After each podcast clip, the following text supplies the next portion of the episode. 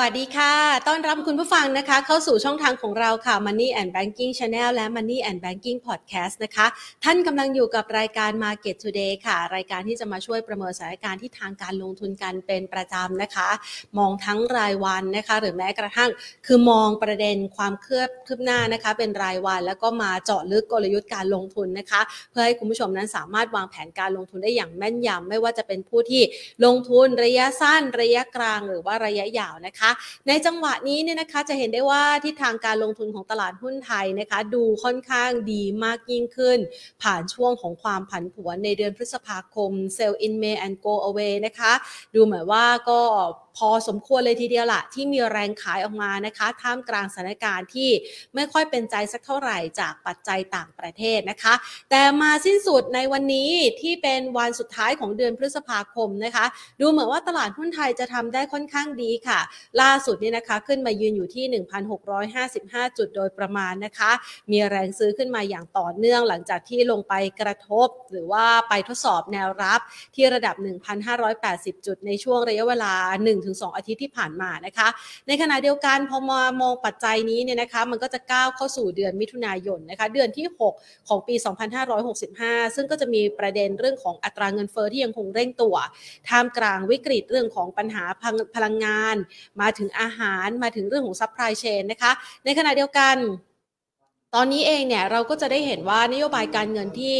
แข็งกร้าว ยังคงยืนยันเดินหน้าขึ้นอัตราดอกเบี้ยเพื่อสกัดเงินเฟ้อนะคะ ถ้าหากว่าเงินเฟ้อเนี่ยยังไม่สามารถชะลอตัวลงได้ ธนาคารกลางสหรัฐอเมริกาก็น่าจะมีการขึ้นอัตราดอกเบี้ยอย่างต่อเนื่อง ซึ่งตอนนี้เนี่ยถ้าหากว่าเราไปดูนะคะ Fed Watch นะคะที่มีการประเมินนะคะมุมมองของนักลงทุนต่อที่ทางการขึ้นอัตราดอกเบี้ยของสหรัฐอเมริกา จะเห็นได้ว่าเดือนมิถุนายนกับเดือนกรกฎาคมที่จะถึงนี้นะคะน่าจะขึ้นแล้วละ 0.2 0.5%นะคะเดี๋ยวคืนนี้รอติดตามด้วย เพราะว่าประเด็นเงินเฟอ้อที่เร่งตัวสูงขึ้นนั้น เป็นประเด็นหนึ่งที่ทางด้านของประธานาธิบดี โจไบเดนนะคะและนายเจอโรมพาวเวล ผู้ว่าการธนาคารกลางของสหรัฐอเมริกานั้นจะมีการหารือกันนะคะ หลังจากที่คุณไบเดนเนี่ยนำเสนอชื่อคุณเจอโรมเข้าเป็นผู้ว่าเป็นประธานเฟดนะเป็นประธานเฟดนะคะในสมัยที่2นะคะในขณะเดียวกัน เราจะเห็นได้ว่าพัฒนาการเนี่ยนะคะ ส่วนหนึ่งของตลาดหุ้นไทยวันนี้ก็ได้รับอันนี้ส่งค่อนข้างจะดีนะ เพราะว่า 1 มิถุนายนเป็นวันดีเดย์หลายอย่างดีเดย์เรื่องของ QT นะคะ คือดูดซับสภาพคล่องออกจากตลาดหลังจากที่เศรษฐกิจฟื้นตัวได้อย่างแข็งแกร่ง อันนี้เป็นนโยบายการเงินของสหรัฐ 1 มิถุนายนนะคะดีเดย์เรื่องของการปลดมาตรการล็อกดาวน์ของเซี่ยงไฮ้ผ่อนคลายมากยิ่งขึ้นนะคะ ท่ามกลางการล็อกดาวน์ในช่วงระยะเวลา 2 เดือนที่ผ่านมาอย่างเข้มงวด ก็คาดหวังว่าแนวโน้มเศรษฐกิจจีนน่าจะฟื้นตัวดีขึ้นนะคะหนึ่งมิถุนายนนะคะเราก็เริ่มปลดล็อกต่างๆ มาตรการต่างๆ ที่จะสนับสนุนให้ทั้งคนไทยเองนะคะที่ใช้ชีวิตอยู่ภายใต้สถานการณ์โควิด -19 เริ่มมีพื้นที่ผ่อนคลายมากขึ้นนะคะเริ่มมีการใช้กิจกรรมทางสังคม กิจกรรมทางด้านเศรษฐกิจกลับคืนมานะคะแล้วก็จะมีการเปิดรับนักท่องเที่ยวนะคะได้มากยิ่งขึ้น ซึ่งก็เป็นสิ่งหนึ่งแหละที่เราคาดหวังว่าน่าจะเป็นประเด็นที่เข้ามาช่วยผลักดันการลงทุนในตลาดหุ้นไทยในช่วงครึ่งปีหลังนะคะ ดังนั้นจึงเห็นได้ว่าวันนี้เนี่ยตลาดหุ้นไทยค่อนข้างสดใสค่ะ ผนวกเข้ากับทิศทางของราคาพลังงานในตลาดโลก ราคาน้ำมันเนี่ย เราจะเห็นว่าในช่วง 1-2 สัปดาห์ที่ผ่านมาก่อนหน้านี้เราพูดคุยกันเนี่ยนะคะ ยังเตาะแตะเตาะแตะอยู่สักประมาณ 100 ดอลลาร์ต่อบาร์เรลนะคะ มีปัจจัยกดดันทั้งในเรื่องของการล็อกดาวน์เซี่ยงไฮ้นะคะ ทั้งในเรื่องของอาจจะมีการไปตรวจสอบดูนะคะว่าสหรัฐนั้นมีกำลังการผลิตเพิ่มขึ้นไหมอะไรประมาณนี้เนี่ยนะคะ แต่ปรากฏว่ามาวันนี้ ดูเหมือนว่าหนังจะเริ่มคนละม้วนแล้วนะ จากเดิมที่คาดว่าเออมันน่าจะผ่านจุดสูงสุดไปแล้วนะคะ มาวันนี้เนี่ยราคาน้ำมันเริ่มมีการปรับตัวเพิ่มขึ้นอีกครั้งนะคะ วันนี้ล่าสุดที่เราพูดคุยกันนะคะ ยืนอยู่สักประมาณ 118ถึง119 ดอลลาร์ต่อบาร์เรลนะคะ ก็เป็นประเด็นที่ทำให้แนวโน้มของหุ้นในกลุ่มพลังงาน กลุ่มโรงกลั่นยังคงน่าสนใจ จึงกลายเป็นที่มาของหัวข้อในวันนี้นะคะ ที่เราจะมาพูดคุยกันนะคะ เราราจะมาพูดคุยกันเกี่ยวกับจุดเข้าและจุดออกนะคะเป็นหุ้นตัวท็อปคือปีนี้เนี่ย ธีมที่มาได้อย่างแข็งแกร่งมากที่สุดคือธีมเรื่องของอัตราเงินเฟ้อนะคะ และอัตราเงินเฟ้อเนี่ยมันถูกผลักดันด้วยเรื่องของพลังงาน ดังนั้นจึงไม่น่าแปลกใจนะคะว่าหุ้นในกลุ่มนี้มีความเข้มแข็งหรือว่ามีสถานะการลงทุนนะคะสามารถ perform ได้ดีกว่าตลาดนะคะ เดี๋ยววันนี้เราก็เลยจะมาพูดคุยกัน เพราะว่ามันจะมีจังหวะยุบย่อของราคาน้ำมัน จังหวะยุบย่อต่างๆ ของราคาหุ้นด้วย จะเข้าจะออก ให้ได้กำไรอย่างไร เดี๋ยวเรามาพูดคุยกันในประเด็นนี้นะคะ เรามาดูกัน สำหรับตลาดหุ้นไทยในช่วงครึ่งเช้าค่ะ ล่าสุดเนี่ยนะคะ ปิดตลาดภาคเที่ยงไปที่ระดับ 1,655.65 จุด บวกไป 2.04 จุดนะคะ ด้วยมูลค่าการซื้อขายก็บางตานะ 29,218 ล้านบาท วันนี้จะมีเรื่องของการปรับคำนวณน้ำหนักดัชนีตลาดหุ้นไทยนะคะสำหรับโรคต่างประเทศด้วยนะคะ ก็เดี๋ยวคงจะมีอิทธิพลทำให้การเคลื่อนไหวอาจจะอยู่ในกรอบแคบๆนะคะ ทีนี้เรามาดู 5 อันดับแรก ที่มีมูลค่าการซื้อขายสูงสุดในเช้าวันนี้บ้างค่ะ อันดับที่1นนะคะ ปตทราคาค่อนข้างทรงตัวนะคะ อันดับที่ 2 AOT ค่ะ ขยับเพิ่มขึ้น 0.72%อันดับที่ 3 ปตทสอพอขยับเพิ่มขึ้นได้ 0.6%นะคะ อันดับที่ 4 นะคะ ทางด้านของ THG ค่ะ ธนบุรีเฮลท์แคร์นะคะ หรือว่าโรงพยาบาลธนบุรีนะคะ ราคาขยับเพิ่มขึ้นมา 5.15%กสิกรไทยค่ะ ราคาขยับลดลงไป 0.8 0.68%นะคะ ก็มีจังหวะของการขึ้นสลับเป็นรายกลุ่มนะคะ เดี๋ยวเราจะได้เห็นภาพการลงทุนกันนะคะ เอาอย่างที่บอกไปนะคะว่าวันนี้เนี่ยเราจะมาคุยกันนะคะ เกี่ยวกับประเด็นของทิศทางราคาพลังงาน และหุ้นตัวท็อปที่สามารถเลือกลงทุนได้นะคะ โดยวันนี้ ก่อนที่เราจะไปพูดคุยกับนักวิเคราะห์ของเรากันนะคะ ก็ขอขอบพระคุณผู้สนับสนุนใจดีกันก่อนนะคะ ทั้งด้านของ True 5G ค่ะ คบกับ True ดียิ่งกว่านะคะ และทางด้านของธนาคารไทยพาณิชย์หรือว่า SCB นะคะ ขอบพระคุณสำหรับการสนับสนุนที่ทำให้เราได้มีโอกาสมาพูดคุยกันเป็นประจำทุกๆวันนะคะอ่าวันนี้เนี่ยนะคะ ทักทายคุณผู้ชมหลาย ๆ ท่านนะคะ สวัสดีคุณปองคุณพีรพงศ์คุณเจรกิจ คุณเกียรติศักดิ์คุณ อีกหลาย ๆ ท่านนะคะ ที่เข้ามาทักทายกันนะคะ เดี๋ยวรอทักทายคุณอาสิทธิ์ด้วยนะคะ แล้วก็เรามาประเมินที่ทางการลงทุนกันนะคะสำหรับวันนี้ก็อยู่กันทั้ง YouTube แล้วก็ Facebook Live ด้วยนะคะ ที่จะมาประเมินสถานการณ์กันไหนใครส่งเสียงกันหน่อยนะ ใครสนใจหุ้นในกลุ่มพลังงานเป็นพิเศษบ้างนะคะ ส่งสติกเกอร์เข้ามานะคะ เดี๋ยวเราจะได้ถามคำถามให้นะคะ แล้วก็ให้คุณอาสิทธิ์นะคะ ได้มาพูดคุยกับประเด็นเรื่องของของการลงทุนกันด้วยนะคะ เอาละเราได้สายแล้วนะคะสำหรับคุณอาสิทธิ์พมรานนท์นะคะผู้อำนวยการอาวุโสฝ่ายวิเคราะห์หลักทรัพย์จากบริษัทหลักทรัพย์ UOB เคเฮียนประเทศไทย สวัสดีค่ะคุณอาสิทธิ์คะสวัสดีครับ วันนี้นี่บรรยากาศเป็นใจนะ ให้คุณอาสิได้มาคุยกับหุ้นในกลุ่ม ทั้งโรงกลั่นทั้งโรงไฟฟ้านี่นะคะ ได้อย่างสนุกสนานเพราะว่าราคาน้ำมันในตลาดโลกนี่ปรับตัวสูงขึ้นมาอีกครั้งหนึ่งนะคะ เราประเมินยังไงคะเพราะว่าวันนี้เนี่ยถ้าคำนวณย้อนกลับไป 2 อาทิตย์ที่ผ่านมาราคายังนิ่ง ๆ อยู่ที่ 100 เลย มาวันนี้ 118 119 ดอลลาร์ต่อบาร์เรลแล้วอะค่ะ โอเคครับ ถ้าเกิดเป็นแบบนี้นะครับ ก็จริงๆเนี่ยวิวเราเนี่ยค่อนข้างจะ bullish น้ำมันนะครับในในระยะยาวเหมือนกันนะครับ เพราะฉะนั้นเนี่ยโอกาสที่จะทะลุในระยะยาวนะครับทะลุ 120 เหรียญเนี่ยมีโอกาสเป็นไปได้นะครับเพียงแต่ว่าใน short term เนี่ยถ้าเกิดเรามา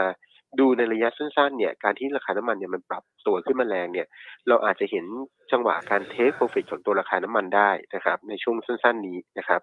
ก็อยากให้จับตาดูกันแล้วกันนะครับ ว่าราคาน้ำมันเนี่ยอาจจะเป็นจังหวะที่มี correct ลงมานิดหน่อยนะครับ แต่ว่าถ้าเกิด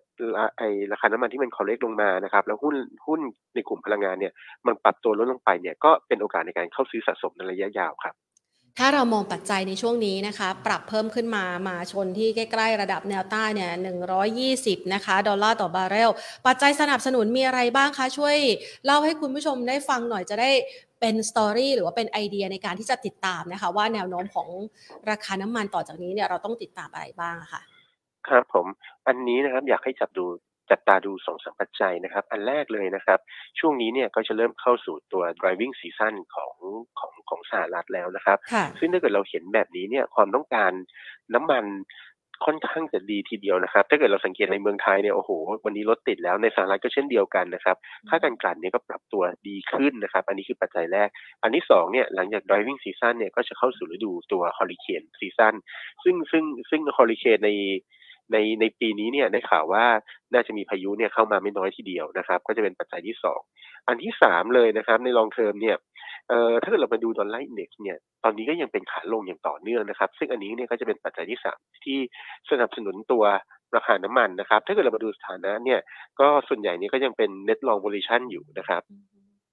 ค่ะ ก็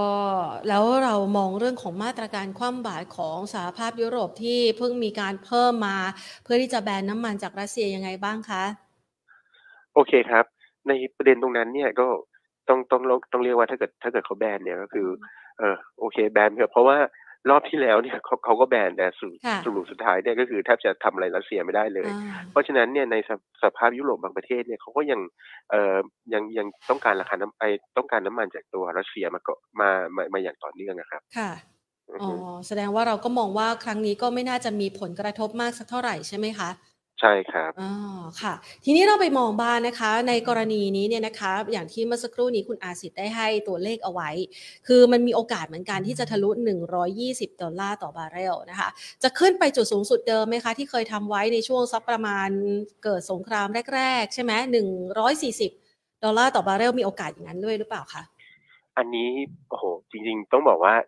น้ำมันเป็นปัจจัยที่ฟันธงค่อนข้างยากนะครับ เพราะว่าตอนนี้คือปัจจัยหลัก ๆ เนี่ยนอกจากตะกี้ที่ผมพูดไปแล้วก็คือตัว geopolitical risk ระหว่างตัวรัสเซียยูเครน แล้วก็การแบนน้ำมัน ซึ่งตรงนี้เนี่ยก็ต้องยอมรับว่า เป็นไปได้ยากจริงๆ แต่ถ้าเกิดมันผ่าน 120 ไปได้เนี่ย ก็มีโอกาสที่จะทำจุดสูงสุดใหม่ที่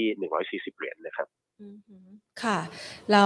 ประเมินโอกาสของการจบรอบนี้ คือหลาย ๆ ฝ่ายเนี่ยก็คาดการณ์กันว่าแนวโน้มของราคาน้ำมันเนี่ยนะคะ มันน่าจะจบรอบเมื่อสิ้นสุดสงคราม เรามีประเด็นที่อยากให้นักลงทุนเฝ้าติดตามไหมคะว่ามันจะทำให้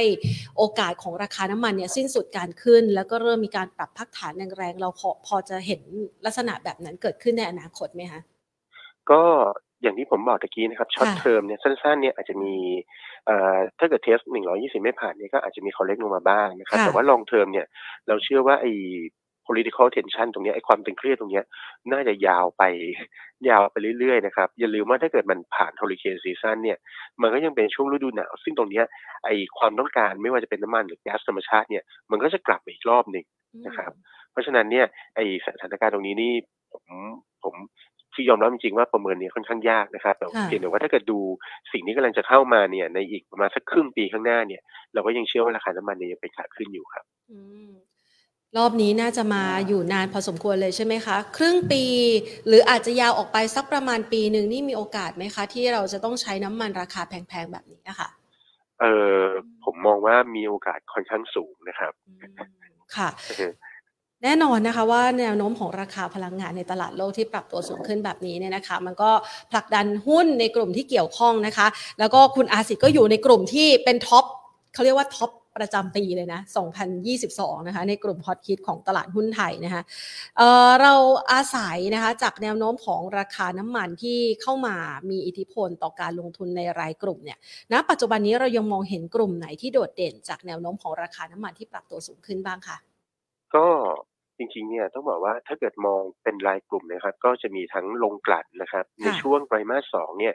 ถ้าเกิดเรามาดูตัวสิงคโปร์ GIM หรือตัว Bench Benchmark GIM ของของไอ้ Benchmark Margin นะครับ ตัวสิงคโปร์ GIM เนี่ยก็เรียกว่าปรับตัวเพิ่มขึ้นนะครับ จากไตรมาสแรกเนี่ยที่ประมาณสักแปดเหรียญเนี่ยไตรมาสสองเนี่ยอยู่ที่ประมาณสักยี่สิบเหรียญแล้วนะครับ เพราะฉะนั้นเนี่ย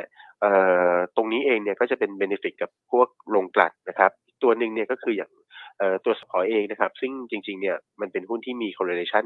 กับราคาน้ำมันเนี่ยค่อนข้างสูงนะครับ อันนี้เนี่ยก็เลี่ยงไม่ได้นะครับที่ที่จะได้ benefit จากตรงนี้ด้วยนะครับ รวมทั้งหุ้นกลุ่ม community pay อื่นๆนะครับ ไม่ว่าจะเป็นตัวบ้านปูนะครับ อันนี้เนี่ยแล้วก็คิดว่าจากราคาน้ำมันที่มันดึงขึ้นไปเนี่ยมันก็ส่งผลให้ราคาถ่านหินเนี่ยมันปรับตัวขึ้นไปด้วยนะครับค่ะ คุณผู้ชมนี่ชวนคุณอาสิทธิ์คุยเข้ามานะ เขาถามว่าเชลออยนี่หายไปหรือยังครับ เป็นไปได้ไหมว่าจะกลับมาใหม่ ตอนนี้นี่สถานการณ์ shale oil ของสหรัฐเป็นยังไงบ้างคะ ช่วยเล่าให้คุณผู้ชมได้ฟังหน่อยสิคะคุณอาสิทธิ์คะคือตอนนี้เนี่ยก็เขาต้องยอมรับว่าราคาน้ำมันแบบนี้เนี่ยมันก็จูงใจให้คนเนี่ยเอ่อหันกลับมาผลิต shale oil แต่ว่าจริงๆเนี่ยตัวเลขเนี่ยมันยังไม่ได้ขึ้นไปเยอะมากนะครับ เพราะว่าคนมันก็ concern เหมือนกันว่าสมมุติว่าถ้าเกิดราคาเอ่อเอ้ยถ้าถ้าเกิดสถานการณ์ตึงเครียดระหว่างตัวรัสเซียกับยูเครนเนี่ยมัน end up ไปเนี่ยมันจบไปเนี่ยเราอาจจะเห็นราคาน้ำมันเนี่ยมัน correct ลงแรงๆก็ได้ ซึ่งปัจจัยตรงนี้เนี่ยมันเป็นปัจจัยที่คาดเดาค่อนข้างจะลำบากมากเลยครับค่ะอ่างั้นเรามาดูนะคะ เรื่องของโรงกลั่นอย่างที่เมื่อสักครู่นี้คุณอาสิทธิ์ได้พูดไว้นะคะ แนวโน้มค่าการกลั่นเนี่ยจริง ๆ แล้วถ้าเราอ้างอิงเราอ้างอิงตลาดไหนคะสำหรับค่าการกลั่นที่นักลงทุนสามารถที่จะไปพิจารณา แล้วก็จับเป็นตัวชี้วัดสำหรับแนวโน้มการลงทุนในหุ้นโรงกลั่นของบ้านเราอะค่ะ กติเนี่ยเราก็จะอ้างอิงกับตลาดสิงคโปร์นะครับ อย่างที่ค่ะเมื่อกี้เนี่ยผมบอกไปแล้วนะครับ ว่าตัวสิงคโปร์ GIM เนี่ยอย่างไตรมาสแรกเนี่ยอยู่ที่ประมาณสักแปดเหรียญนะครับไตรมาสที่สองเนี่ยตั้งแต่ต้นไตรมาสเป็นต้นมาเนี่ยเออต้องเรียกว่า ไอตัวสิงคโปร์ GIM เนี่ยมันปรับตัวเพิ่มขึ้นอย่างต่อเนื่องนะครับ ซึ่งสถานการณ์ที่มันมา support เนี่ยก็คือความต้องการเอ่อน้ำมันที่มันเพิ่มขึ้นมากนะครับ หลังจากที่เอ่อประเทศส่วนใหญ่เนี่ยก็เริ่มเปิดเมืองนะครับ เราจะเห็นว่าณปัจจุบันนี้เนี่ยไม่ว่าจะเป็นการเดินทางโดยทางรถนะครับหรือทางเครื่องบินเนี่ยtraffic เนี่ยมันเยอะขึ้นมากเลยนะครับ แล้วก็ประกอบกับในช่วงสัก week หรือสอง week ที่แล้วเนี่ยมันก็จะมีโรงกลั่นที่ เกาหลีเนี่ยค่ะเออมันมีอุบัติเหตุด้วยนะครับ ซึ่งตรงนี้เนี่ยทำให้กำลังการกลั่นของ regional นี้เนี่ยมันปรับตัวลดลงไปอีกนะครับ อันนี้ยังไม่รวมถึงในช่วง maintenance season ในช่วงไตรมาสสองที่ผ่านมาด้วยนะครับอืมค่ะก็เลยเป็นปัจจัยที่ยังคงผลักดันนะคะ เรามองแนวโน้มสำหรับกำไรอย่างที่เมื่อสักครู่นี้คุณอาสิก็เอ่ยบางตัวขึ้นมาแล้วเนี่ยนะคะสำหรับแนวโน้มกำไรในปีนี้ไตรมาสที่หนึ่งที่ผ่านมาในกลุ่มนี้เป็นยังไงบ้างคะ ก็ต้องบอกว่ากำไรเนี่ยออกมาโชว์เรื่องสวยทุกตัวนะครับ ถ้าเกิดเรามาดูตัวเอ่อ net profit เลยเนี่ยทุกคนเนี่ยจะได้ benefit เอ่อเรียกว่าได้ผลประโยชน์จากตัวเอ่อ inventory gain เกือบทั้งหมดเลยนะครับ อย่างอย่างถ้าเกิดเป็นตัวไทยออยเองนะครับโทษนะครับ ค่ะ ตัวไทยออยเองนะครับกำไรเนี่ยเอ่อถ้าเกิดบวกมา ควอเตอร์แรกนะครับบวกมา 113% year on year แล้วก็ 42% quarter quarter นะครับ ตัว SPRC เนี่ยก็เช่นเดียวกันนะครับ ก็เรียกว่าบวกมาค่อนข้างเยอะมากนะครับ อย่าง SPRC เองเนี่ยก็บวกมาแป๊บนึงนะครับ ได้เลยค่ะ SPRC เนี่ยก็บวกมาทั้ง year on year แล้วก็ quarter on quarter คราวนี้เนี่ยเอ่อทุกตัวเนี่ยกำไรดีหมด แต่ว่าโมเมนตัมในไตรมาสสองเนี่ยน่าจะเรียกว่าตื่นเต้นกว่าช่วงไตรมาสแรกเนี่ยค่อนข้างเยอะนะครับ เพราะว่าตัว GIM นะครับหรือตัว Margin เนี่ยมันปรับตัวดีขึ้นค่อนข้างเยอะมากนะครับ อย่างที่ตะกี้ผมพูดไปแล้วเนี่ยตัวค่ะสิงคโปร์ GIM เนี่ยมันอยู่ที่ประมาณสักแปดเหรียญแต่ถ้าเกิดมาดูสเปรดของแต่ละตัวเนี่ยเอ่ออย่างวีคที่ผ่านมานะครับ ช่วงอาทิตย์ที่ผ่านมาเนี่ยตัวแก๊สโซลิน 95 เนี่ย ลบดูไบเนี่ย อยู่ที่ประมาณสัก 40 เหรียญ per barrel นะครับซึ่งตัวเลขนี้เนี่ยเรียกว่าแทบจะไม่เคยเห็นเลยในประวัติศาสตร์นะครับตั้งแต่จริงๆตั้งแต่ผมทำงานมานี่ก็โอ้โห40เหรียญนี่ค่ะเรียกว่าปรับตัวสูงขึ้นมากนะครับ ตัวเจ็ตนะครับอยู่ที่ประมาณสัก 32 เหรียญ per barrel นะครับ ตัวสเปรดตัวดีเซลเนี่ยอยู่ที่ประมาณสัก 33 เหรียญ per barrel นะครับ เรียกว่าสเปรดแต่ละตัวเนี่ยออกมาค่อนข้างจะน่าประทับใจมากๆเลยนะครับ เพราะฉะนั้นเนี่ยถ้าเกิดเรามาดูในไตรมาสสองเนี่ยผมเชื่อว่าอาจจะเห็นกำไรของกลุ่มโรงกลั่นเนี่ย เรียกว่าแค่ไตรมาสเดียวเนี่ย มากกว่ากำไรในช่วงสองปีที่แล้วรวมกันด้วยซ้ำไปนะครับอืมค่ะ ดังนั้นแนวโน้มของเป้าหมายราคาปีนี้เราก็น่าจะมีการขยับเพิ่มขึ้นด้วยใช่ไหมคะ ใช่ครับค่ะโดยเฉพาะอย่างตัว เอ่ออย่างอย่างอย่างตัว SPRC นะครับ ซึ่งตรงนี้เนี่ย SPRC เนี่ยมันเป็น top pick ในกลุ่มโรงกลั่นของเรานะครับ แล้วเราก็เชื่อว่าเขาน่าจะได้ประโยชน์สูงสุดนะครับ จากการที่เอ่อตัวแก๊สโซลีนหรือจริงๆ คือภาษาบ้านเราเนี่ยเรียกน้ำมันเบนซินเนี่ยเอ่อ spread ตัวน้ำมันแก๊สโซลีนเนี่ยมันปรับตัวเรียกว่าดีขึ้นมาก ๆ เลยในรอบหลาย ๆ ปีทีเดียวนะครับค่ะอะ ถ้าหากว่าเป็นกลุ่มโรงกลั่นนี่ คุณอาสิทธิ์ให้เป็น top pick ตัวไหนเอาไว้บ้างคะ ของผมเนี่ยเลือกเป็นตัว SPRC เป็น top pick นะครับ อย่างที่ค่ะตะกี้เนี่ยบอกไปแล้วว่าตัว SPRC เองเนี่ยจะได้ประโยชน์จากตัวเอ่อ spread ตัวแก๊สโซลีนที่มันปรับตัวดีขึ้นนะครับ ในขณะเดียวกันเนี่ยถ้าเกิด compare กับตัวไทยออยล์กันละกันไทยออยล์เนี่ยจะมีประเด็นในเรื่องของการเพิ่มทุนนะครับ ซึ่งมันอาจจะมีตัวแชร์ dilution เกิดขึ้นมาได้นะครับเอ่อ ซึ่งตรงนี้เองเนี่ยเราคิดว่านักลงทุนเนี่ยน่าจะกลับไปสนใจตัวเอ่อ SPRC มากกว่าตัวไทยออยล์นะครับจริงๆมันมี 2 ตัวก็คือตัว SPRC กับตัว ESO นะครับแต่เราเลือก SPRC เนี่ยเป็นเป็นเป็น top pick นะครับ target ของเราเนี่ยก็อยู่ที่ 15 บาทครับ ส่วนช่วงคือช่วงที่ผ่านมานี้ SPRC เขามีข่าวลบตอนที่เรื่องของอะไรนะน้ำมันน้ำมันรั่วใช่ไหมคะใช่ครับนะคะ ราคาเขาก็เลยดูค่อนข้างจะ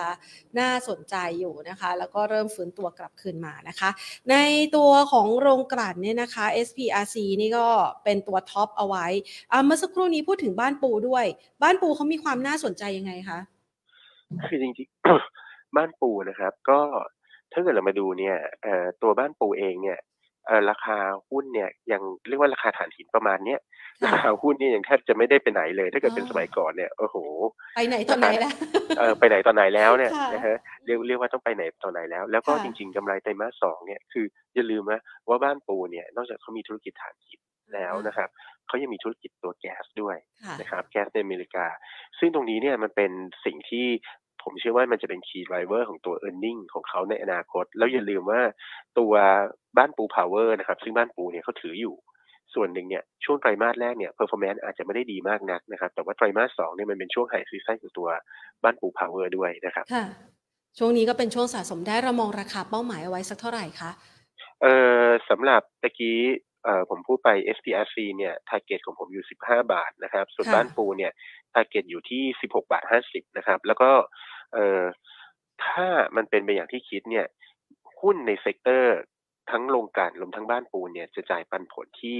ผมคิดว่าน่าจะประทับใจมาก ๆ นะครับ ในช่วงปีนี้นะครับเผลอๆเนี่ยในช่วงควอเตอร์แรกด้วยซ้ำไปอ๋อค่ะนี่บ้านปู 16 บาทนี่ท่านใดถืออยู่นี่ยิ้มแล้วนะ เพราะว่ามันกรอบมันเคลื่อนไหว 11 บาท 12 บาทนี่ไปไหนไม่ไกลในช่วงที่ผ่านมานะคะ ใช่ครับนะต้องคะต้องรอดูจับตาเออผมอยากให้จับตาดูกลุ่มนี้ในช่วงไตรมาสสองไว้นะครับอ๋อเพราะว่าเอ่อถ้าเกิดมาดูเนี่ย อย่างที่ค่ะที่บอกราคาพลังงานดี เพราะฉะนั้นเนี่ยไอตัวถ่วงก็คือตัวโอกาสที่จะเกิด inventory loss เนี่ยมันไม่น่าจะเกิดขึ้น และในฝั่งของ operation เองเนี่ยถ้าเกิดมาดูโรงกลั่นเนี่ยค่าการกลั่นเนี่ยมันดี ซึ่งมันส่งผลดีกับโรงกลั่นทุกตัวเลยนะครับ ไม่ว่าจะค่ะเป็นตัวบางจากตัวเอสโซตัว ไทออหรือตัว SPRC เองนะครับ เพราะว่าสเปรดทั้งตัวดีเซลแล้วก็แก๊สโซลีนเนี่ยดีหมดนะครับค่ะแล้วถ้าเกิดเป็นอย่างที่คิดไว้อย่างที่ผมบอกว่าเออถ้าเกิดค่าการกลั่นแบบนี้เนี่ยเรียกว่าถ้าเกิดคุณเห็นกำไรไตรมาสแรกเท่าไหร่เนี่ยเป็นเอาเอา operating profit ของเขาเนี่ยคูณสองได้เลยค่ะเพราะว่าค่าการกลั่นเนี่ยมันเบิ้ลขึ้นมาเท่าตัวนะครับหักลบเน็ตๆกับพวกค่าค่าระวางเรือที่มันปรับตัว เอ่อเพิ่มขึ้นนิดหน่อยนะครับค่ากลุ่มพรีเมียมที่มันปรับตัวเพิ่มขึ้นแต่เรายังเชื่อว่าโมเมนตัมของกำไรเนี่ยยังดีอยู่นะครับ แล้วก็ค่ะถ้าเกิดมาดูเป็นแบบนั้นเนี่ยเอ่อดีเวเดนยิวที่จะจ่ายในครึ่งปีแรก นะครับค่อาจจะเห็นบางบริษัทเนี่ยจ่ายดีเวเดนยิวเกิน 5%ในครึ่งปีแรกด้วยซ้ำไป เฉพาะในครึ่งปีแรกนะครับอืมค่ะ ก็เดี๋ยวรอลุ้นกำไรในไตรมาสที่ 2 ใช่ไหมคะคือตอนนี้เนี่ยกรอบเนี่ยมันก็อยู่ที่แนวต้านเดิมๆนะ 12 บาทกว่านะคะ คุณอาสิทธิ์ให้ระยะในการรับกับนักลงทุนยังไงคะสำหรับบ้านปูค่ะเอ่อสำหรับบ้านปูนะครับ จริง ๆ เนี่ยผมมองว่าถ้าเกิดต่ำกว่า เอางี้เรียกว่าต่ำกว่า 11บาท50เนี่ยผมรับแนวแนวรับเนี่ยอยู่ที่ประมาณสัก11บาท50นะครับ แต่ผมคิดว่าไม่ไม่ไม่น่าจะลงไปถึงหรอก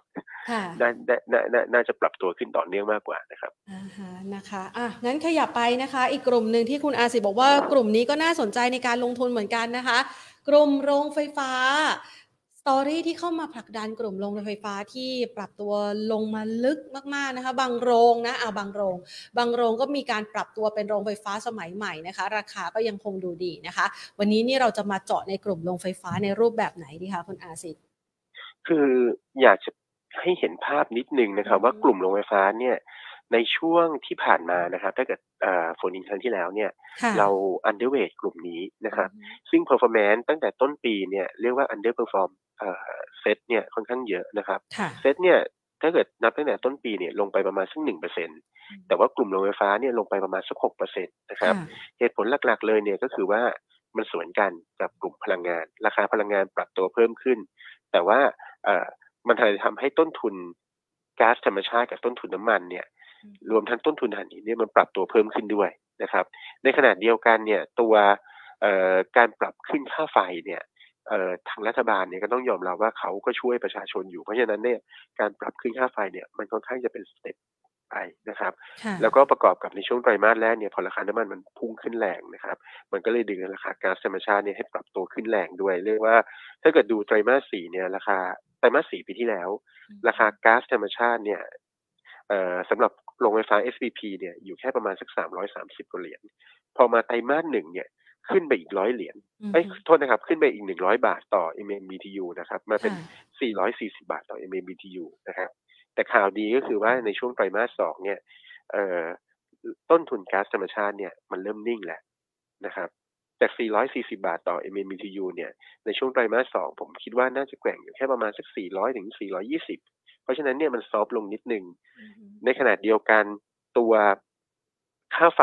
นะครับ รอบเอ่อรอบนี้นะครับ ก็คือรอบเดือนพฤษภาคมเนี่ย ก็ปรับตัวขึ้นอีกประมาณสัก 23 สตางค์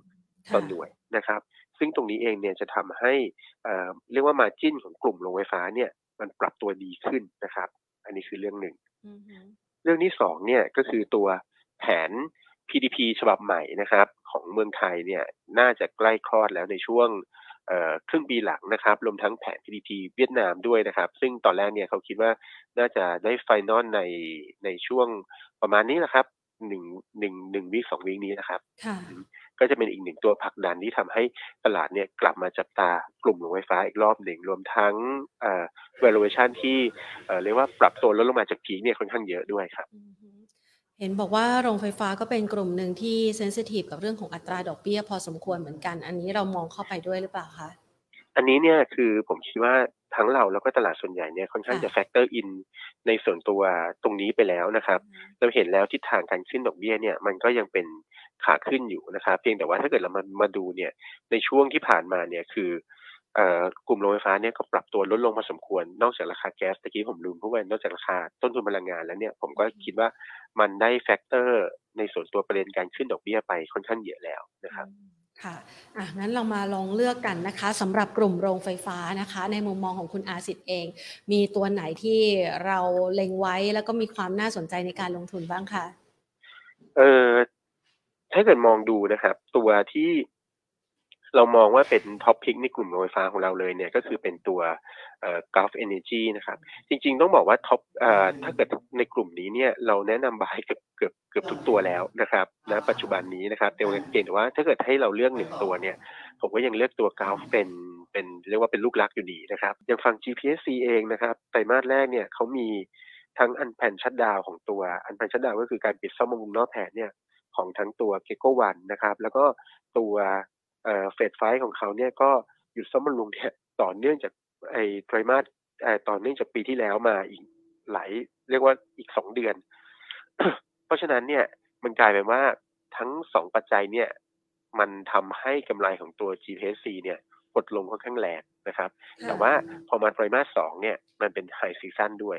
นะครับ การเปิดเมืองเนี่ยก็ทำให้ตัว demand การใช้ไฟเนี่ยมันปรับตัวดีขึ้น นะครับค่ะถ้าเกิดเรามาดูตัวความต้องการการใช้ไฟเนี่ยเรียกว่าตอนนี้นะครับพีคดีมานเนี่ยมันชนะก่อนช่วงโควิด ไปแล้วด้วยซ้ำไปนะครับเรียกว่ามากกว่าปี 2019 อีกถ้าเกิดเรามาดูตัวเลขกันนะครับค่ะเพราะฉะนั้นเนี่ยทั้งสองตัวเนี้ยผมมองว่าน่าจะเป็นโอกาสในการเข้าซื้อได้นะครับ ทั้ง BEAM แล้วก็ตัว GPSC ครับค่ะ แล้วหุ้นโรงไฟฟ้าตัวอื่น ๆ ที่เป็นตัวเล็กตัวน้อยนี่เรามองด้วยไหมคะ ในส่วนของตัวเอ่อ นอกจากตัวใหญ่แล้วนะครับค่ะก็ถ้าเกิดเป็นตัวเอ่ออย่าง BCPG เองนะครับ อันนี้เนี่ยเราก็ยังอยากให้จับตาดูอยู่นะครับ เพราะว่าเราคิดว่าเขาน่าจะมีเอ่อเรียกว่า การทำ M&A นะครับหรือการเข้าซื้อโปรเจกต์ใหม่ๆเนี่ยในระยะเวลาเร็วๆนี้นะครับ เพราะว่าค่ะเอ่อเขาเพิ่งขายโรงไฟฟ้าที่อินโดนีเซียไปนะครับ ซึ่งได้เงินมาเรียกว่าได้เงินมาก้อนหนึ่งนะครับ แล้วก็ปรับเพิ่มงบประมาณลงทุนของเขาเนี่ยจากตอนแต่ก่อนเนี่ยสี่หมื่นห้าพันล้านก็ปรับเพิ่มมาเป็นเก้าหมื่นล้านนะครับค่ะเพราะฉะนั้นเนี่ยราคาหุ้นเงินก็ปรับตัวลดลงมาค่อนข้างค่อนเรียกว่าค่อนข้างเยอะเหมือนกันนะครับ ก็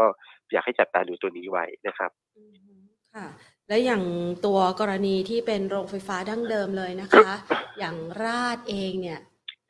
ราคาไม่ขยับเลย เราแนะนำนักลงทุนยังไงบ้างคะเออ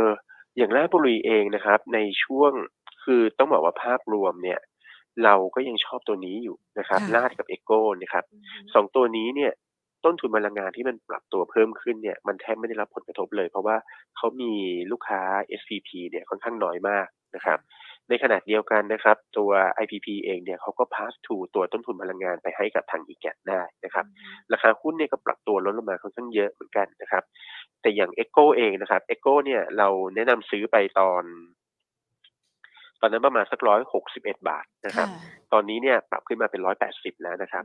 ในช่วงไตรมาสสองเนี่ยเอ็กโกเนี่ยเราก็ยังมองว่ากำไรของเขาเนี่ยน่าจะซอฟลงนิดหน่อยนะครับ แต่ว่าถ้าเกิดมองภาพรวมทั้งปีเนี่ยผมเชื่อว่ากำไรของเขาเนี่ยดีขึ้นปรับตัวดีขึ้นค่อนข้างเยอะนะครับ ประมาณสักเอ่อสิบห้าเปอร์เซ็นได้นะครับพอยหลักๆเลยเนี่ยก็คืออย่างเอ็กโกเองเนี่ยปีที่ผ่านมาสองปีที่ผ่านมาเนี่ยโรงไฟฟ้าในต่างประเทศของเขาเนี่ยเอ่อโดน ปัญหาเรื่องโควิดไปนะครับ demand การใช้ไฟเนี่ยไม่ไม่เข้ามานะครับ เพียงแต่ว่าพอมาช่วงนี้เนี่ยสถานการณ์ทุกอย่างมันคลี่คลายดีในทางที่ดีขึ้นนะครับ แล้วก็จะเห็นเลยว่ากำไรในไตรมาสแรกของเอ็กโกเนี่ยโชว์ขึ้นมาเนี่ยค่อนข้างจะโดดเด่นที่สุดในกลุ่มโรงไฟฟ้าเหมือนกันนะครับ อย่างในไตรมาสแรกเนี่ยกำไรของเขานะครับเอ่อเป็นที่เป็น operation เนี่ยเรียกว่าบวกขึ้นมา 116% year on year แล้วก็ประมาณสัก 100% quarter quarter เพราะว่าโรงไฟฟ้าที่เกาหลีของเขาเนี่ยเอ่อ ทำเรียกว่าทำผลงานได้ดีทีเดียวนะครับ เรียกว่าครึ่งหนึ่งของ e a r n i n g ประมาณสัก 4,500 ล้านเนี่ยมันเป็น performance ของตัวโรงไฟฟ้าที่เกาหลีนะครับ ส่วนตัวราชบุรีเองนะครับ ก็ต้องบอกว่าช่วงที่ผ่านมาเนี่ยมันมี overhang เรื่องการเพิ่มทุนนะครับ ซึ่งตรงนี้เองเนี่ยผมคิดว่า overhang ตรงนี้เนี่ยมันจบไปแล้วนะครับ แล้วในช่วงไตรมาสแรกเนี่ยราชบุรีเขาโดนตัวโรงไฟฟ้าหงสาเนี่ยเขามี maintenance นะครับ ซึ่งในช่วงไตรมาสสองเนี่ย maintenance ของหงสาเนี่ยไม่มีนะครับ เพราะฉะนั้นเนี่ยผมเชื่อว่าโมเมนตัมของกำไรในช่วงไตรมาสสองซึ่งมันเป็นช่วง high season ของโรงไฟฟ้าด้วยเนี่ย ก็ก็จะทำให้ตัวราชบุรีเนี่ยกลับมาน่าสนใจอีกรอบหนึ่งครับค่ะคุณผู้ชมสอบถามเข้ามาโรงไฟฟ้าพวกพลังงานทดแทนนะคะ อย่าง CKP โรงไฟฟ้าพลังงานน้ำเนี่ยเรามองยังไงคะเออถ้าเกิดเป็นตัวโรงไฟฟ้าพลังงานทดแทน ผมว่า ณณปัจจุบันนะครับ ก็เอออยากให้จับตาดูตัว PDP ฉบับใหม่นะครับ เพราะว่า PDP ฉบับใหม่ที่กำลังจะคลอดออกมาเนี่ยเออก็มีข่าวหลุดออกมาว่าจริง ๆ ไม่ใช่ข่าวหลุดหรอกครับ เพราะว่าเขาก็ค่อนข้างจะไกด์มาพอสมควรแล้วกันนะครับว่าเขาจะเพิ่มสัดส่วนตัวเอ่อการรับซื้อไฟจากพลังงานทดแทนมากขึ้นนะครับ ซึ่งน่าจะเป็นอยู่ในช่วงราวๆสักหนึ่งหมื่นเมกะวัตต์นะครับ แล้วก็สัดส่วนการซื้อจากพลังงานทดแทนเนี่ยน่าจะอยู่ในช่วงราวๆสักประมาณสักห้าสิบเปอร์เซ็นต์นะครับจากประมาณสักสามสิบเจ็ดเปอร์เซ็นต์ในแผนเดิมนะครับอันนี้เนี่ยก็จะส่งผลดีกับพวกกลุ่ม renewable ด้วยนะครับเพียงแต่ว่าตอนนี้ผมอยากให้จับตาดูกลุ่มพวก conventional หรือโรงไฟฟ้าดั้งเดิมมากกว่า เพราะว่าราคาหุ้นเนี่ยมันปรับตัวลงมาค่อนข้างแรงมาก แล้วก็มันมีความน่าสนใจมากกว่าครับ แสดงว่าได้เวลาที่จะฟื้นคืนชีพแล้วนะคะสำหรับหุ้นในกลุ่มโรงไฟฟ้าที่เป็นแบบดั้งเดิมนะคะ คุณผู้ชมสอบถามเข้ามาตัว BPP ค่ะ มองยังไงคะ คุณอาสิทธิ์คะ BPP นะครับ อันนี้เนี่ยก็เอ่อต้องบอกว่าช่วงไตรมาสแรกของเขาเนี่ยคือจริง ๆ เนี่ยoutlook ของ BPP เนี่ยในช่วงไตรมาสสองเนี่ยเรามองว่า performance ของเขาเนี่ยน่าจะดีขึ้นก็คือฟื้นตัวตามตาม sector นะครับ เพียงแต่ว่าเอ่อ สิ่งที่มันเป็นปัจจัยเรียกว่าเป็นปัจจัยกดดันในตัว performance ของเขาก็แล้วกันก็คือว่าตัวโรงไฟฟ้าที่จีนของเขาเนี่ยต้นทุนถ่านหินเนี่ยมันปรับตัวเพิ่มขึ้นค่อนข้างเยอะนะครับ ในขณะเดียวกันเนี่ยการ operateการขายไฟของเขาเนี่ยก็ก็เรียกว่าค่าไฟเนี่ยมันไม่ได้ปรับตัวเพิ่มขึ้นตามนะครับหรือปรับตัวเพิ่มขึ้นน้อยกว่าผมใช้คำพูดนี้ เพราะฉะนั้นเนี่ยก็ อันนี้เนี่ยมันยังมีอาจจะทำให้มีแรงกดดันในส่วนตัวมาจิ้นกับตัว BPP ได้นะครับเพียงแต่ว่าสำหรับเราเองเนี่ยไอตัวลงไฟฟ้า IPP ในเมืองไทยนะครับ ซึ่งมันเป็นพอชั่นเนี่ยที่ค่อนข้างใหญ่นะครับ ไม่ว่าจะเป็นตัวหงสาเอ่อหงสากับตัว BLCP เนี่ยน่าจะช่วยคอนดิบิวอย่างมีนัยสำคัญในช่วงไตรมาสสองนะครับ ค่ะคุณผู้ชมค่ะ โอ้โห นี่คุณผู้ชมหลายท่านนะ น่าจะมาติดตามเป็นแฟนคลับคุณอาสิทธิ์ได้เลยนะคะ เพราะว่าเขาถามมาทุกตัวในโรงไฟฟ้าเลย อย่าง UPA มองยังไงคะ น่าสนใจไหมคะอันนี้ต้องยอมรับครับไม่ไม่ได้ cover จริงๆนะครับโทษทีด้วย ค่ะนะคะอ๋อ UPA ถ้าจริงๆแล้วถ้าเราดูจากกราฟนี่ราคามันก็ค่อนข้างแรงในช่วงที่ผ่านมานะ ก็เลยกลายเป็นประเด็นที่น่าสนใจไปนะคะ ค่ะ คุณอาสิทธิ์คะถ้าเราดูนะคะ อย่างในกลุ่มของโรงกลั่นเองก็ดี ในกลุ่มของโรงไฟฟ้าเองก็ดีเดี๋ยวเราแยกกลยุทธ์กันแล้วกันเนาะโรงกลั่นเนี่ยนะคะ เราจะเห็นได้ว่ามันเป็นหุ้นที่มาพร้อมความร้อนแรงของราคาพลังงานในตลาดโลกนะคะ แล้วก็มีความจำเป็นที่จะต้องใช้ในช่วงของการฟื้นตัวของเศรษฐกิจ มันก็มีจังหวะยุบย่อแหละ กลยุทธ์นี่เราแนะนำก็คือซื้อเล่นรอบใช่ไหมคะ ไม่ได้แบบซื้อแล้วปล่อยรันเทรนยาวๆ หรือว่าเราแนะนำนักลงทุนยังไงบ้างคะ ในรอบนี้นะครับเราเราแนะนำซื้อเล่นรอบลงกลั่นดีกว่านะครับ เพราะว่าค่าการกันคำถามก็คือว่าค่าการกันที่มันดีขนาดนี้เนี่ย มันจะอยู่ได้นานขนาดไหนดีกว่านะครับ เพราะว่าค่าการกันที่ประมาณสักสิงคโปร์ GIM ยี่สิบเหรียญเนี่ยถามใครก็บอกว่าโอ้โหในชีวิตการทำงานที่ผ่านมาเนี่ยท่านไม่เคยเห็นเลยนะครับ เพราะฉะนั้นเอ่อคำตอบก็คือว่าผมอยากให้จับตาดูว่าหลัง driving season เนี่ย เพราะตอนนี้ดีมาของตัวเรียกว่าดีมาของตัวแก๊สโซลีนเนี่ยมันดีมากๆนะครับ หลัง driving season เนี่ยเราจะอาจจะเห็นค่าการกันที่มันผ่านจุดพีคไปแล้วนะครับ ไม่ได้หมายความว่ามันไม่ดีนะ มันดีแต่มันผ่านจุดพีคไปแล้ว เพราะฉะนั้นเนี่ยเราก็อาจจะอาศัยจังหวะนั้นเนี่ยในการขายทำกำไรได้นะครับ ก็คือซื้อจังหวะนี้แหละ แล้วก็รอลุ้นช่วง driving season เพราะจริงๆ เนี่ยเออลงกันทุกตัวผมเชื่อว่า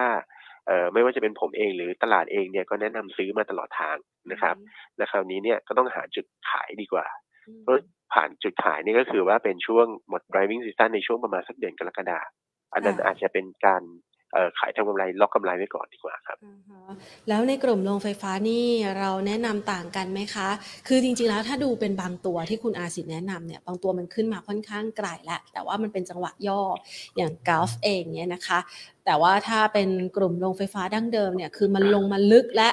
เรียกว่าเป็นต้นเทรนหรือเปล่ารันเทรนได้ไหมหรือว่าเราก็ยังไม่ค่อยแน่ใจกับแนวโน้มการขึ้นของเขาเหมือนกันคะ เออผมมองว่าอย่างใน short term เองนะครับไตรมาสสองไตรมาสสามเนี่ยเป็นจังหวะที่ที่พอจะถือนะครับ แล้วก็เล่นรอบได้อีกหนึ่งรอบนะครับ เพราะว่าอย่างที่บอกไปตะกี้คือ PDP กำลังจะคลอดออกมาใช่ไหมครับทั้งไทยแล้วก็เวียดนามเองนะครับ ตัว margin เนี่ยก็ปรับตัวดีขึ้นนะครับอ่าเพราะว่าการปรับขึ้นค่า FT นะครับ แล้วก็ตัวต้นทุนในส่วนตัวต้นทุนค่าแก๊สเนี่ย ในช่วงสองกับสามเนี่ยก็ยัง ผมก็ยังคิดว่านิ่งๆอยู่นะครับ จะไปขึ้นอีกทีเนี่ยก็คือช่วงหน้าหนาวในช่วงไตรมาสสี่ที่อาจจะได้เห็นเนี่ยต้นทุนค่าแก๊สเนี่ยมันขึ้นอีกรอบหนึ่งนะครับ เพราะเพราะฉะนั้นเองเนี่ยถ้าเกิดจะเล่นในส่วนตัวเทรดนะครับ ผมก็มองว่าเล่นจนจบเอ่อเล่นจนจบไตรมาสสองนะครับเรียกว่า e a r n i n g ไตรมาสสองประกาศช่วงประมาณสักสิงหาไปปลายสิงหาเนี่ยก็เริ่มเริ่มขายล็อกกำไรได้แล้วครับ ค่ะ คุณผู้ชมเข้ามาต่อรองกับคุณอาสิทธ์ด้วย เขาบอกว่าขอรับ GPSC ครับ กับ Golf ครับ เอาแบบสุดๆเลยครับ มองเท่าไหร่ครับ เอา GPSC ก่อนละกันค่ะ แนวรับอะครับ ใช่ค่ะ โอ้แนวรับ GPSC นี้ผมมองว่าแบบนี้ก็คือ65บาทก็รับได้แล้วครับ อ๋อ คือมันก็คือเหมือนกับมันกำลังขึ้นจากเหวอะเนาะใช่ใช่ใช่ใช่ใช่ครับ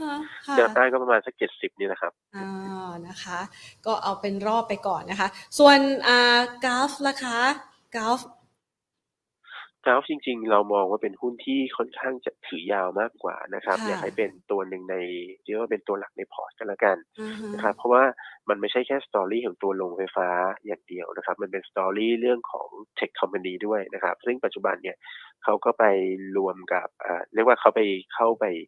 เป็น partner กับทางตัว Binance นะครับ ซึ่งเราจะเห็นว่าไอ้ตรงนี้เนี่ยมัน create upside เนี่ยได้ค่อนข้างเยอะทีเดียวนะครับ ค่ะก็อะเป็นตัวที่คุณอาสิทธ์แนะนำนะคะ เป็น top pick เอาไว้ด้วยนะคะ EGCO EGCO นี่คือขอราคาใช่ไหมคะ อะดู EGCO ให้หน่อยค่ะ EGCO นะครับก็จริงๆ target ของเราเนี่ยอยู่ที่ประมาณสักเอ่อ target ของเราเนี่ยอยู่ที่สองร้อยบาทนะครับ คราวนี้เอ่อแนวรับเนี่ยถ้าเกิดผมมองเนี่ยก็คือประมาณสักร้อยเจ็ดสิบห้าบาท ก็ก็เป็นแนวรับของ EGCO ครับ ค่ะ อ่าวันนี้มาแบบเป็นสายโรงไฟฟ้าเลยนะ ETC ซื้อเพิ่มได้ไหมครับ โอ้ ETC อันนี้ ขอขอเป็นแล้วพอดีไม่ได้ cover ครับ ค่ะ แต่ว่าแต่ว่าผมผมพูดอย่างนี้ดีกว่าว่า อันหนึ่งเนี่ยในแผน PDP ฉบับใหม่ที่กำลังจะประกาศออกมา ก็คือตัวโรงไฟฟ้าขยะ ซึ่งตรงนี้เนี่ยผมเชื่อว่าน่าจะเป็นสิ่งหนึ่งที่เบนฟิตกับตัว ETC นะครับ ค่ะอะก็มาแบบครบชุดเลยนะนี่ถ้าหากว่าดูจากการแจกแจงของคุณผู้ชมที่สอบถามเข้ามานะแทบจะครบทุกตัวของโรงไฟฟ้าแล้วนะคะ เป็นช่วงจังหวะที่หลาย ๆ คนรอในการขึ้นนะคะ ถ้าหากว่ามองภาพรวมแล้วกันนะคะ ในช่วงต่อจากนี้ให้คุณอาสิทธิ์ช่วยสรุปหน่อยนะคะ นอกเหนือจากกลุ่มโรงไฟฟ้ากับโรงกลั่นที่คุณอาสิทธิ์เนี่ยดูแลอยู่แล้ว เห็นบอกว่ามีกลุ่มปิโตรเคมีด้วย วันนี้มันก็เริ่มมีการรีบาวมาด้วยนะคะ เรามองยังไงบ้างคะ ไปต่อได้ใช่ไหมคะเออเรามองเอางี้ ถ้าเกิดกลุ่มปิโตรเคมีนะผมมองว่า ถ้าเกิดให้ผมเลือกเนี่ยผมผมผมผมเลือก ผมเลือก IBL นะครับอ่า เพราะว่า IBL เนี่ย อันแรกเลยคือ เราเห็น e a r n i n g ในเรียกว่ากำไรในช่วงไตรมาสแรกของเขาเนี่ยโอ้ออกมา โอ้โหตัวเลขนี่น่าประทับใจมากๆ แล้วผมจะบอกว่าตัวไตรมาสสองเนี่ย โอกาสที่กำไรเนี่ยจะออกมาดีกว่าไตรมาสแรกเนี่ยมีค่อนข้างสูงนะครับสาเหตุเลยเนี่ยก็คือว่าในช่วงไตรมาสสองอย่างที่เรารู้นะครับ เป็นช่วงหน้าร้อน เพราะฉะนั้นเนี่ยdemand ของพวกโพลีเอสเตอร์ซึ่งก็คือไปทำขวดพลาสติกเนี่ยค่อนข้างจะเยอะมากนะครับ อันที่สองเนี่ยก็จะมีตัว project ตัว เรียกว่าบริษัทที่เขาเข้าไปซื้อนะครับ ก็คือตัว Oxiteno Oxiteno เนี่ยกำลังจะเข้ามา contribute ในช่วงไตรมาสสองนะครับสองประเด็นเนี้ยมันจะเป็นปัจจัยที่ผลักดันให้กับตัว IVL เนี่ยมีกำไรที่เรียกว่าน่าจะดีขึ้นโมเมนตัมเนี่ยน่าจะดีขึ้น quarter quarter นะครับสองกับสาม นะคะแอบแถมไปด้วยนะ แล้วก็ขอบคุณคุณอาสิทธิ์มากเลยนะคะ เป็นกำลังใจด้วยสำหรับเสียงดูไม่ค่อยสบายมากนะคะ แล้วก็ยังมาช่วยตอบคำถามให้กับเราด้วยนะคะ วันนี้หายไวๆค่ะ ขอบพระคุณนะคะ โอเคครับขอบคุณมากครับสวัสดีค่ะนะคะวันนี้คุณอาสิทธ์นะคะ ไม่ค่อยสบายสักเท่าไหร่นะคะ ก็เลยไม่ได้เห็นหน้าเห็นตากันนะไว้เดี๋ยวเราทำสตรีมยาร์ดนะคะ แล้วก็ชวนคุณอาสิทธ์มาเจาะลึกในเรื่องของหุ้นในกลุ่มทั้งพลังงานโรงไฟฟ้า ปิโตรเคมี แล้วก็เรื่องของหุ้นในกลุ่มโรงกลั่นกันอีกนะคะ ให้คุณอาสิทธ์ไปพักแล้วกันนะคะ เพราะว่าเสียงดูค่อนข้างจะไม่ไหวนะคะ แต่ก็ จัดเต็มเกี่ยวกับบทวิเคราะห์แล้วก็ข้อมูลสำหรับการเลือกลงทุนให้กับคุณผู้ชมกันนะคะ ทั้งในกลุ่มของโรงไฟฟ้านะคะที่กำลังเริ่มมีการฟื้นตัวนะคะ กับกลุ่มที่เกี่ยวข้องอย่างทางด้านของโรงกลั่นนะคะ ที่เรียกว่าเป็นตัว top เป็นหุ้นตัว top ประจำปีนะคะ2022 นะคะ ไม่ใช่แค่ TOP ไทยออยล์นะ คือเมื่อสักครู่นี้เนี่ยคุณอาสิทธิ์ให้ไว้นะคะ ไปฟังย้อนดูนะคะ เพราะว่าแต่ละตัวมันมี story ที่แตกต่างกันไปนะคะ TOP ไทยออยล์เป็นตัวหนึ่งนะคะ แต่ว่าเสน่ห์อาจจะลดน้อยถอยลงนะคะ สู้กับตัวที่เป็นตัวโรงกลั่นนะคะ ที่เมื่อสักครู่นี้เนี่ยคุณอาสิทธิ์ให้ไว้ก็มีเทคโนโลยีเข้าไปเกี่ยวข้องด้วยนะคะ ก็สามารถที่จะไปเลือกลงทุนกันได้นะคะอะ ให้เอาไว้แบบนี้แล้วกันนะคะ เพราะว่ากระจายไปในหลาย ๆ ตัวนะคะ ที่เกี่ยวข้องกับโรงไฟฟ้าด้วยทั้งโรงไฟฟ้าแบบดั้งเดิมนะคะ โรงไฟฟ้าแบบสมัยใหม่ที่เริ่มพัฒนาไปสู่รูปแบบของธุรกิจอื่น ๆ นะคะ แล้วก็โรงไฟฟ้าพลังงานทดแทนนะคะ เชื่อว่าหลาย ๆ คนก็อยากจะหาจังหวะการลงทุนที่แม่นยำสำหรับหุ้นในกลุ่มนี้กันนะคะ ฝากเอาไว้สำหรับคลิปนี้ค่ะ วันนี้หมดเวลาแล้วนะคะลากันไปก่อน สวัสดีค่ะ